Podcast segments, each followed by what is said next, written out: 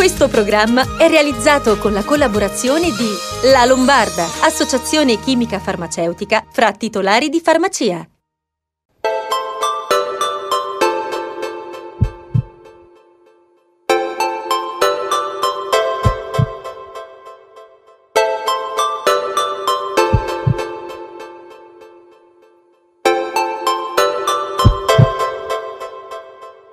Arrivati a Sei in Salute, il programma di medicina e salute che ogni settimana vi porta al parere degli esperti sui temi di cronaca sanitaria che eh, mai come in quest'anno e in questo periodo sono importanti e in continua evoluzione. Notizie sulle malattie, eh, cosa sono, come prevenirle e nel caso anche come curarle, che è quello il nostro principale obiettivo. Insieme a me Lorella Bertoglio, qua a fianco a me, ciao Lorella. Ciao Paolo, buonasera a tutti. Vi ricordo anche il numero WhatsApp 342 397 2391, poi per interagire con noi le vostre domande. E poi se vi siete persi qualche puntata, qualche appuntamento appunto con Sei in Salute, potete andare a rivederla sul web digitale, sulle mh, pagine milano1.it, il sito ufficiale milano1.it, trovate tutte le puntate, potete anche sentirle in podcast e poi anche su Spotify, se avete voglia, al telefonino, magari siete in metropolitana, mh, qualche minuto d'attesa attesa, andate su Spotify, cercate Sei in Salute e compaiono tutte le puntate, quindi eh, è un servizio a 360 gradi sempre disponibile per voi. Lorella, eh, di cosa parliamo stasera? Come ormai da scaletta direi ehm, un aggiornamento su alcune questioni che riguardano un po' il coronavirus, poi parleremo di flebite con il professor Pierluigi Antignani, poi settembre è il mese dedicato ai tumori ginecologici e vi proponiamo un'intervista paziente medico sul tumore ovarico e infine lo spazio dedicato alla dottoressa Racca, farmacista e presidente di Federfarma Lombardia. Bene, una puntata ricca e quindi iniziamo con una domanda che ci è arrivata in redazione e che giriamo al professor Fabrizio Pregliasco, direttore sanitario dell'ospedale Galeazzi di Milano, che anche lui è diventato un volto notissimo della TV e fortunatamente noi abbiamo in trasmissione in collegamento, giusto Lorella? Giusto. Okay. Ben arrivato professore e grazie per aver accettato il nostro invito. È un piacere, una vicinanza in realtà da anni con voi e quindi mi fa piacere essere ancora una volta intervistato, purtroppo per dei guai, ma siamo qui per le malattie infettive. Professore, iniziamo da una domanda che ci è arrivata in redazione che leggeriamo. Scrive la signora Giulia, stamattina ho notato che dai mezzi pubblici in metropolitana sono spariti i bollini rossi e ci si può sedere ovunque, molti sono senza mascherina.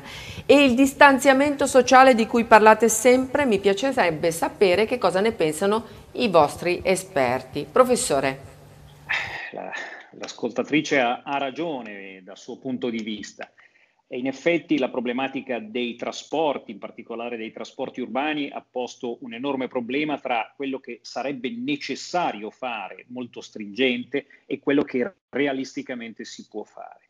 È chiaro che il distanziamento è legato ad aspetti organizzativi, strutturali, spazi, eh, sedie bloccate, ma anche al buon senso delle persone. E l'ascoltatrice evidenziava soprattutto questo aspetto eh, negativo, cioè di gente che non è attenta a quelle procedure base che in realtà la gran parte degli italiani durante il lockdown hanno attuato bene, tant'è che siamo in una situazione relativamente buona rispetto alla diffusione del virus. È chiaro che non è tanto la sedia una vicina all'altra, perché se una persona pur distanziata poi non usa la mascherina oppure eh, comincia a urlare o a, a, sputare, proprio per dirla brutalmente, è chiaro che non è certo il, il, l'elemento strutturale a uh, impedire quello che è l'assembramento. È una scommessa, una scommessa del prossimo futuro, del prossimo autunno. Io spero che ci sia una responsabilizzazione la migliore possibile, ma davvero il problema resta. Professore, lei è un grande esperto di vaccinazioni anti-influenzali. Quest'anno sono fortemente indicate e abbiamo due domande. La Regione Lazio vuole rendere obbligatorio il vaccino per i soggetti a rischio e noi in Lombardia? So che come Lombardia, al di là di alcune difficoltà iniziali, c'è stata e c'è in corso un'acquisizione di un gran numero eh, di vaccini e eh, credo, spero che si possa attuare una campagna più espansa del passato, un, dai 60 anni in poi, nei bimbi che sono sicuramente una quota eh, di popolazione non solo a rischio ma soprattutto di possibili diffusori eh, della malattia e, e, credo che tutto questo, eh, almeno secondo le indicazioni regionali che ci stanno pervenendo, dovrebbe attuarsi, forse con un leggero spostamento nei tempi proprio per l'acquisizione dei vaccini, che è una problematica non lombarda, ma una problematica mondiale. La produzione è già finita ed è stata contingentata, e le indicazioni tra l'altro ci dicono che il grosso del quantitativo è poi destinato alle strutture del Servizio Sanitario Nazionale, tant'è che la quota disponibile nelle farmacie per la vendita al chilo desidera è contingentata e ci sono giuste e doverose eh, rimostranze da parte della FOFI, della Federazione dei Farmacisti, delle associazioni dei, dei farmacisti, perché questa quota venga aumentata proprio in un'ottica di servizio per la popolazione, per l'aumento delle coperture vaccinali che in questo anno, ma sempre sono fondamentali. Rispetto a una patologia che comunque di suo fa i suoi guai, meno del Covid, ma sicuramente, lo abbiamo sempre detto, degli effetti sulla salute, sulla mortalità, sulla qualità della vita.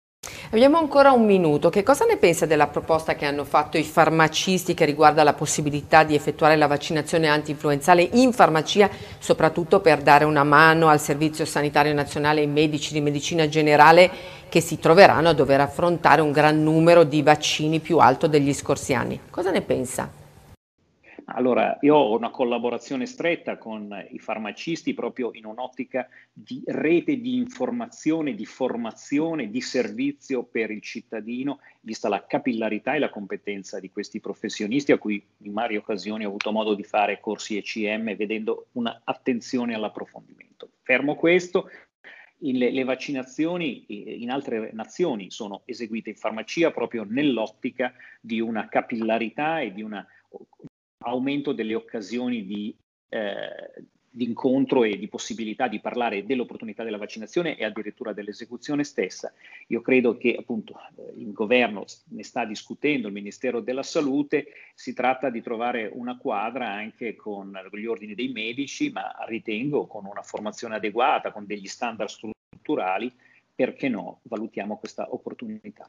Grazie professore, ci saranno molti aggiornamenti nelle prossime settimane per cui ci sentiremo presto.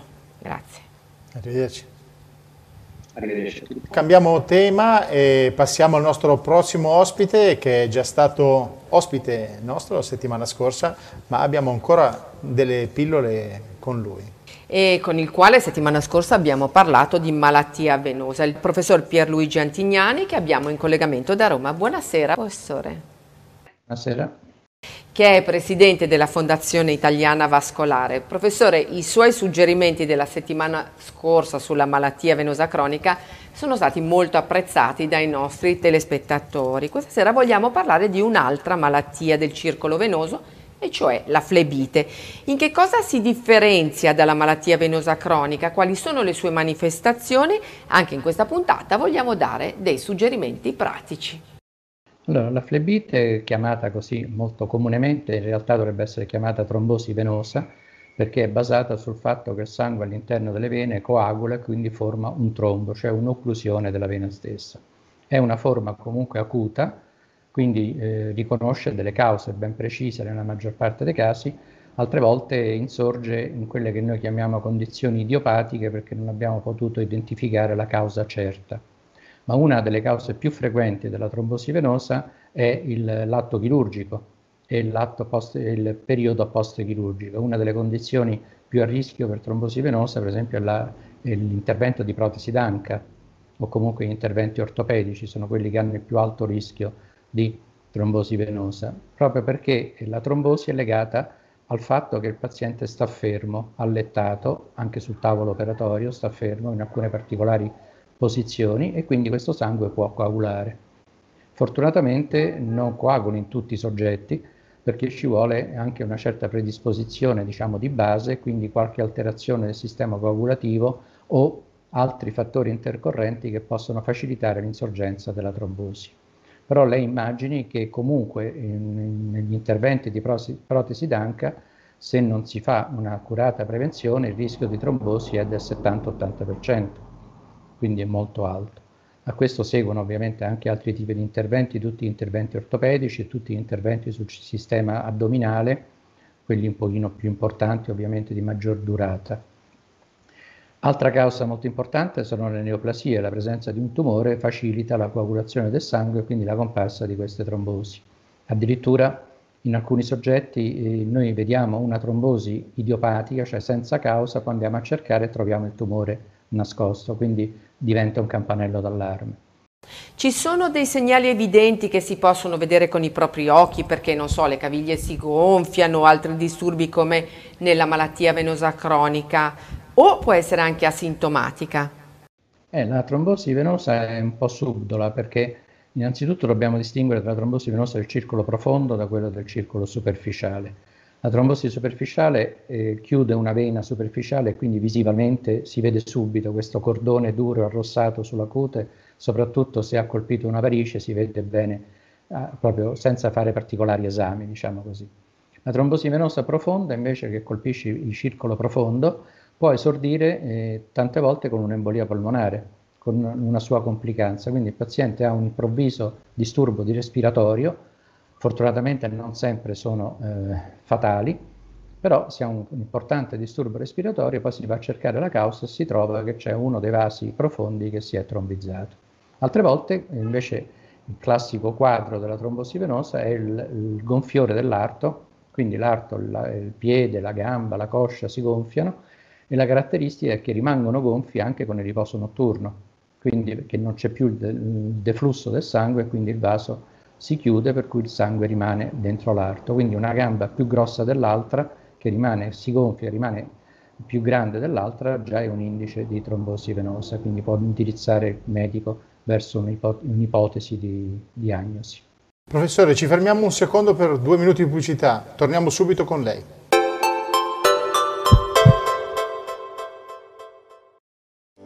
Svegliarsi al mattino e sentirsi in piena forma, pronti ad affrontare con entusiasmo una giornata piena di impegni, bambini, casa, lavoro, credetemi, non è da tutti.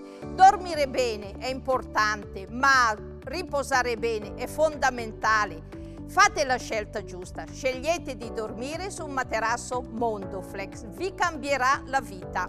Un materasso Mondoflex è frutto di esperienza, di professionalità, di ricerca di nuovi materiali. La qualità Mondoflex è rigorosamente 100% italiana, la convenienza Mondoflex 100% assicurata, ma adesso lo è ancora di più Diventate clienti Mondoflex, riceverete la tessera oro.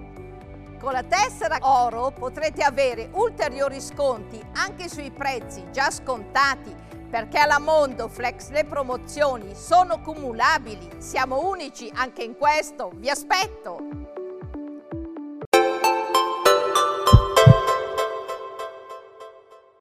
Rieccoci nuovamente in studio, seconda parte di intervista con il professor Antignani che è qui con noi e quindi ancora collegato. Professore, ci dice se la flebite eh, può diventare anche pericolosa e avere esiti infausti? La trombosi venosa profonda, come dicevo prima, eh, la sua complicanza principale è l'embolia polmonare che può essere mortale.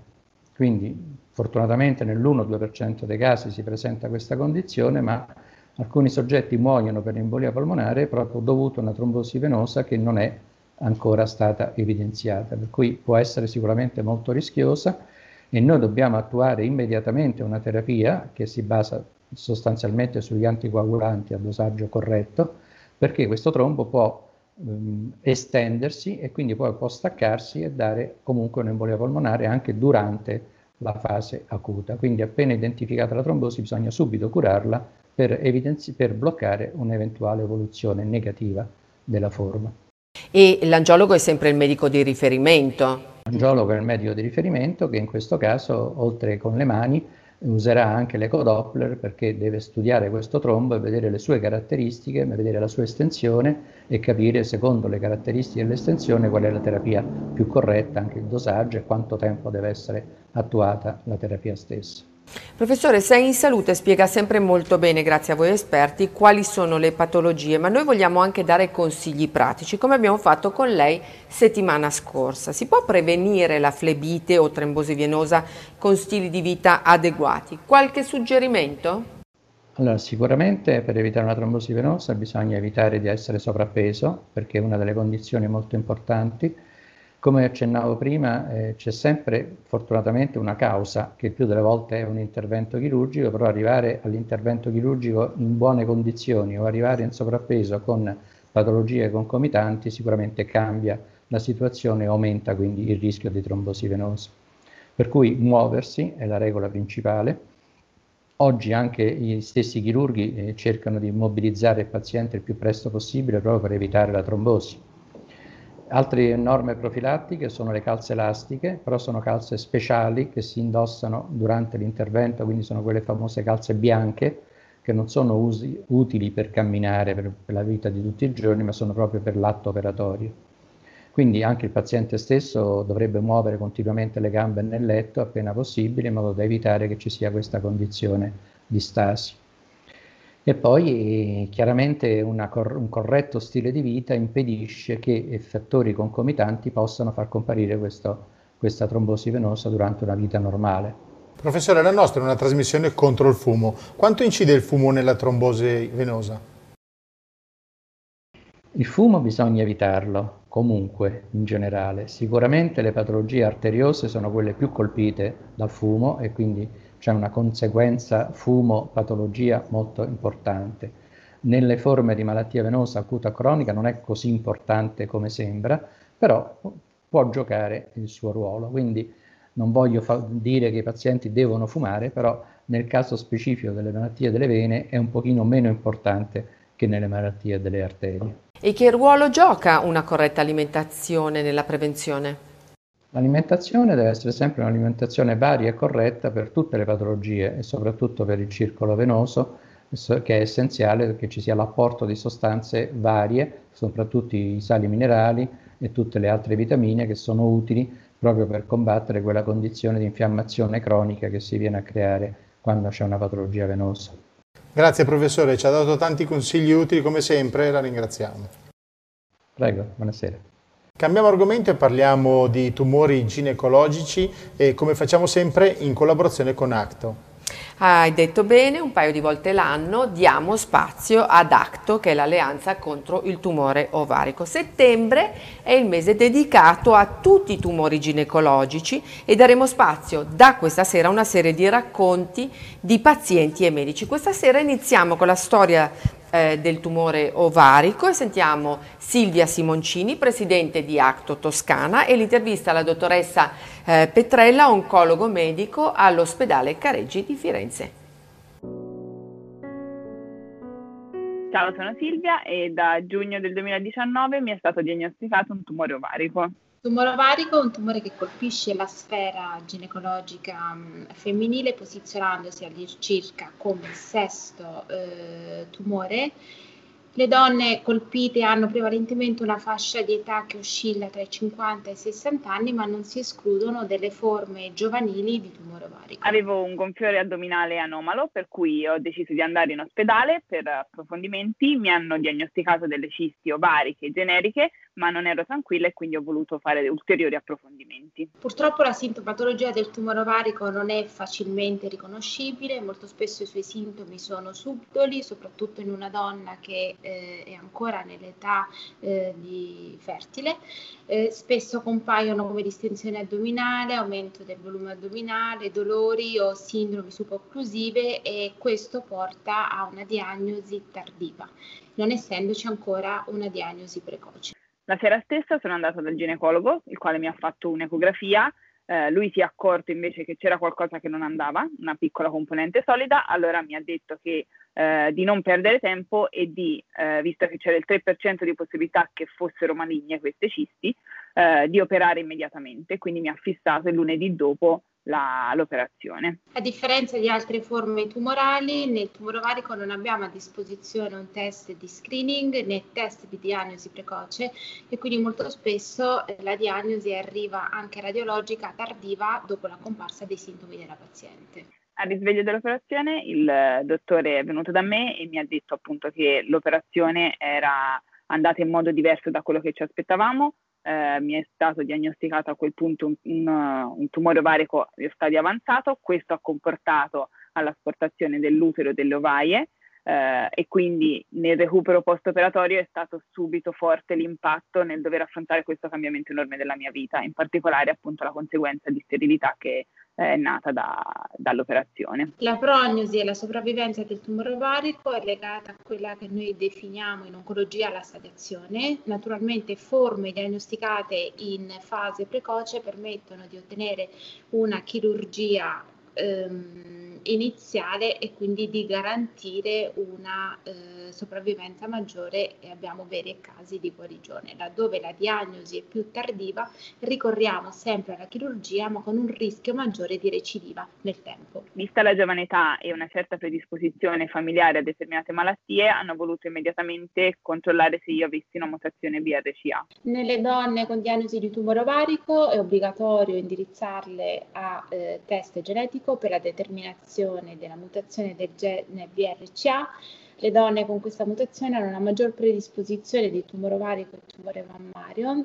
Le, per il clinico è fondamentale avere il dato mutazionale a, per un fine terapeutico ben preciso che è la prescrizione dei PARP inhibitor, ma soprattutto è importante per la famiglia per andare a eh, individuare delle donne con la mutazione BRCA sane e mettere in campo delle eh, tecniche di prevenzione. Dopo l'esito dell'intervento, eh, la prima esigenza che ho avuto forte era quello di avere delle risposte su delle domande che mi stavano nascendo su questo tipo di tumore e sul percorso che avrei dovuto affrontare. Cercando su internet quindi è venuto fuori il sito di, di Acto e da lì è nata quindi anche la volontà e l'esigenza di poter portare Acto anche in Toscana e quindi di fondare Acto Toscana.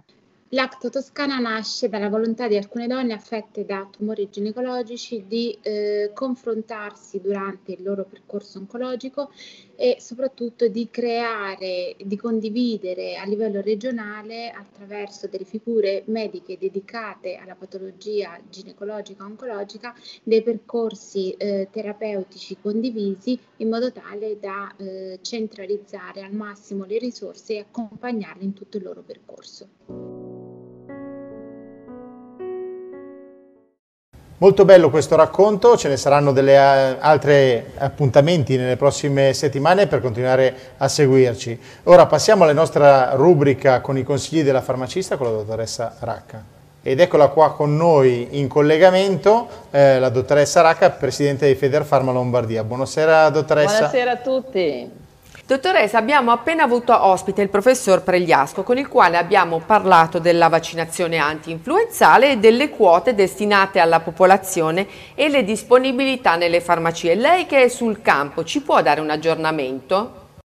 Ecco, allora, eh, intanto appunto facciamo chiarezza, quindi eh, oggi parliamo della vaccinazione anti-influenzale, perché si parla sempre di vaccini, i giornali le parlano, le televisioni le parlano, e a volte si fa un po' di confusione, anche le persone che vengono in farmacia vogliono vaccinarmi. Allora, non parliamo del Covid, perché quella non c'è ancora, questo vaccino non c'è ancora e ci sarà fra qualche mese, speriamo il più presto possibile. Stiamo parlando della vaccinazione antinfluenzale, quella che si fa ogni anno e che fanno soprattutto le persone che hanno più di 65 anni, che hanno delle patologie, che hanno della cronicità, a volte i bambini, le persone fragili, le donne in gravidanza. Stiamo parlando esattamente di quelle. Ci sono due sistemi, eh, uno che è quello di vendita al pubblico, cioè una persona viene nelle farmacie con la ricetta medica, lo compra e poi naturalmente si fa il vaccino, e poi c'è il sistema, diciamo invece, garantito dallo Stato, da, dalla, dalla, regione, quello per cui eh, le persone che appunto hanno in genere più di 65 anni vanno dal proprio medico di medicina generale. Allora, la richiesta quest'anno è stata molto più alta di quella degli altri anni, molto, molto più alta. E mentre la quantità di vaccino che viene fatta viene decisa molto tempo prima, praticamente quasi un anno prima. Quindi c'è un, insomma c'è la preoccupazione che questi vaccini non bastino, non bastino, quindi se la parte pubblica è stata garantita e quindi tutte le persone lo potranno fare dal proprio medico di medicina generale, la preoccupazione di questi ultimi giorni era che invece i giovani, le persone che lavorano, ma che hanno bisogno di farlo, perché poi al lavoro bisogna andare, nelle fabbriche, negli uffici, nei negozi, quindi non avessero la quantità necessaria, quindi le persone che hanno meno di 60-65 anni, che dovevano quindi comprarlo, non ne avessero. C'è un grande lavoro dietro questa cosa, ci siamo già sentiti altre volte, io forse le settimane scorse ero più preoccupata, ecco adesso sono sempre preoccupata perché naturalmente c'è, eh, ma c'è un grande mh, mm, impegno eh, del ministro in primo e naturalmente del ministero delle regioni per fare arrivare queste dosi anche appunto per quelli che vorranno comprare il vaccino. La vaccinazione voi sapete che si fa alla fine di ottobre, quindi non neanche preoccupiamoci ancora adesso che c'è ancora caldo e che ancora una bella stagione, anche perché poi naturalmente ci deve proteggere per tutto l'inverno. E quindi giusto dare la, l'aggiornamento di questo e eh, tutti noi stiamo lavorando affinché i vaccini possano essere naturalmente disponibili, vendibili, dispensabili e somministrati. Dottoressa, un secondo anche perché noi sa che siamo una, trasmissione di servizio e da casa ci chiedono eh, se ci può spiegare come è organizzato il servizio delle farmacie notturne. Guardate, noi abbiamo il sistema farmaceutico più bello del mondo. Voi pensate che eh, la farmacia italiana garantisce l'assistenza 24 ore su 24. Pensate che eh, in Italia sono aperte ogni notte 3.000 farmacie, quindi è una, un numero veramente altissimo. Pensate che in una città come Milano sono aperte di notte 18 farmacie, eh, mentre per esempio sono a Parigi ne sono aperte 3. Quindi diciamo c'è un sistema eh, notturno di, di, di, di, veramente di disponibilità per i cittadini altissimo. Per sapere qual è la farmacia notturna uno può eh, naturalmente quindi fare i numeri verdi che abbiamo, può guardare fuori dalle farmacie, ci sono le, anche, c'è per esempio un, il sito www.turnifarmacie, c'è la app di Regione Lombardia Turni Farmacie che permette quindi di vedere le farmacie aperte in quel momento. Eh, e poi naturalmente c'è tutto il sistema invece non delle grandi città, ma il sistema fuori dalle grandi città, in cui appunto ci sono le farmacie che, che non la stessa, ma più farmacie ogni fanno un turno, una settimana, 15 giorni a un mese. Insomma, eh, non dobbiamo preoccuparci se abbiamo bisogno di, vedere, di, di andare in una farmacia di notte, dobbiamo soltanto avere i numeri giusti, avere davanti appunto se abbiamo un computer, quindi accenderlo e vederlo su, su un sito, ma insomma noi ci siamo, ci siamo di giorno e ci siamo di notte. Dottoressa, abbiamo poco tempo per eh, le solite domande dei nostri eh, telespettatori, ma tre penso ci siano, ok? Eh, mi chiamo Laura, volevo chiedere un consiglio per mia figlia che ha due mesi che si sveglia tutte le mattine alle 5 e mezza e non dorme oltre. Siamo sfiniti, potete darci un consiglio? I bambini appena nati naturalmente hanno dei loro, dei loro, ritmi, forse avrà fame, avrà bisogno di mangiare alle 5, poi magari dormirà, non lo so. Eh, insomma, sono talmente fantastici che non, bisogna cercare di, di abituarli, ma due mesi mi sembra ancora presto, bisogna, di notte ci si sveglia. Sono Luca, 36 anni, giocando a calcetto ho preso una storta, ho fatto una lastra, era solo un forte colpo, ma a distanza di due mesi ho ancora male. Mi può consigliare una crema o qualcosa che mi aiuti nel recupero? Sì, sicuramente una crema antinfiammatoria e da usare perlomeno due o tre volte al giorno, da mettere localmente sulla parte. Se uno non vuole mettere la crema può mettere le schiume, adesso ci sono degli spray, o se no, se è veramente molto doloroso, anche usare degli antinfiammatori per bocca. Un'altra domanda che interesserà molti. Volevo chiedere alla dottoressa se è giusto fare un esame del sangue una volta l'anno. Ma questo bisogna chiederlo al proprio medico. Eh, non so l'età, non so, bisogna sapere l'età, bisogna sapere se questa persona ha delle patologie, perché naturalmente ci sono delle persone che lo fanno anche più frequentemente. Eh, invece per le persone che sono in, in, ottima salute sarà il medico che deciderà, ma, ma non direi proprio una volta l'anno, no? Grazie dottoressa, questa sera abbiamo finito il tempo, ci vediamo settimana prossima, saremo di nuovo in presenza ad un evento dove finalmente la rincontrerò. Sarà un evento importante, preparatevi perché sarà un evento molto importante. Buona settimana. Grazie a tutti che ci avete seguito da casa, siete sempre tantissimi con i vostri messaggi, vi ricordo il 342 397 2391 è il numero per mandare le vostre domande e le vostre considerazioni, poi se avete perso la puntata c'è la replica su Telenova la domenica alle 13.30 o altrimenti sulle pagine eh, del nostre web di Milano1.it dove trovate tutte le puntate di Sei in Salute eh, e poi le, podcast, eh, Spotify, scrivete Sei in Salute, trovate tutte le puntate con tutti i nostri specialisti che potete sentire eh, ovunque, dal telefonino, dal computer, da dove volete. Grazie Lorella. Grazie Paolo. Buona serata, buona serata a voi e state con i nostri programmi.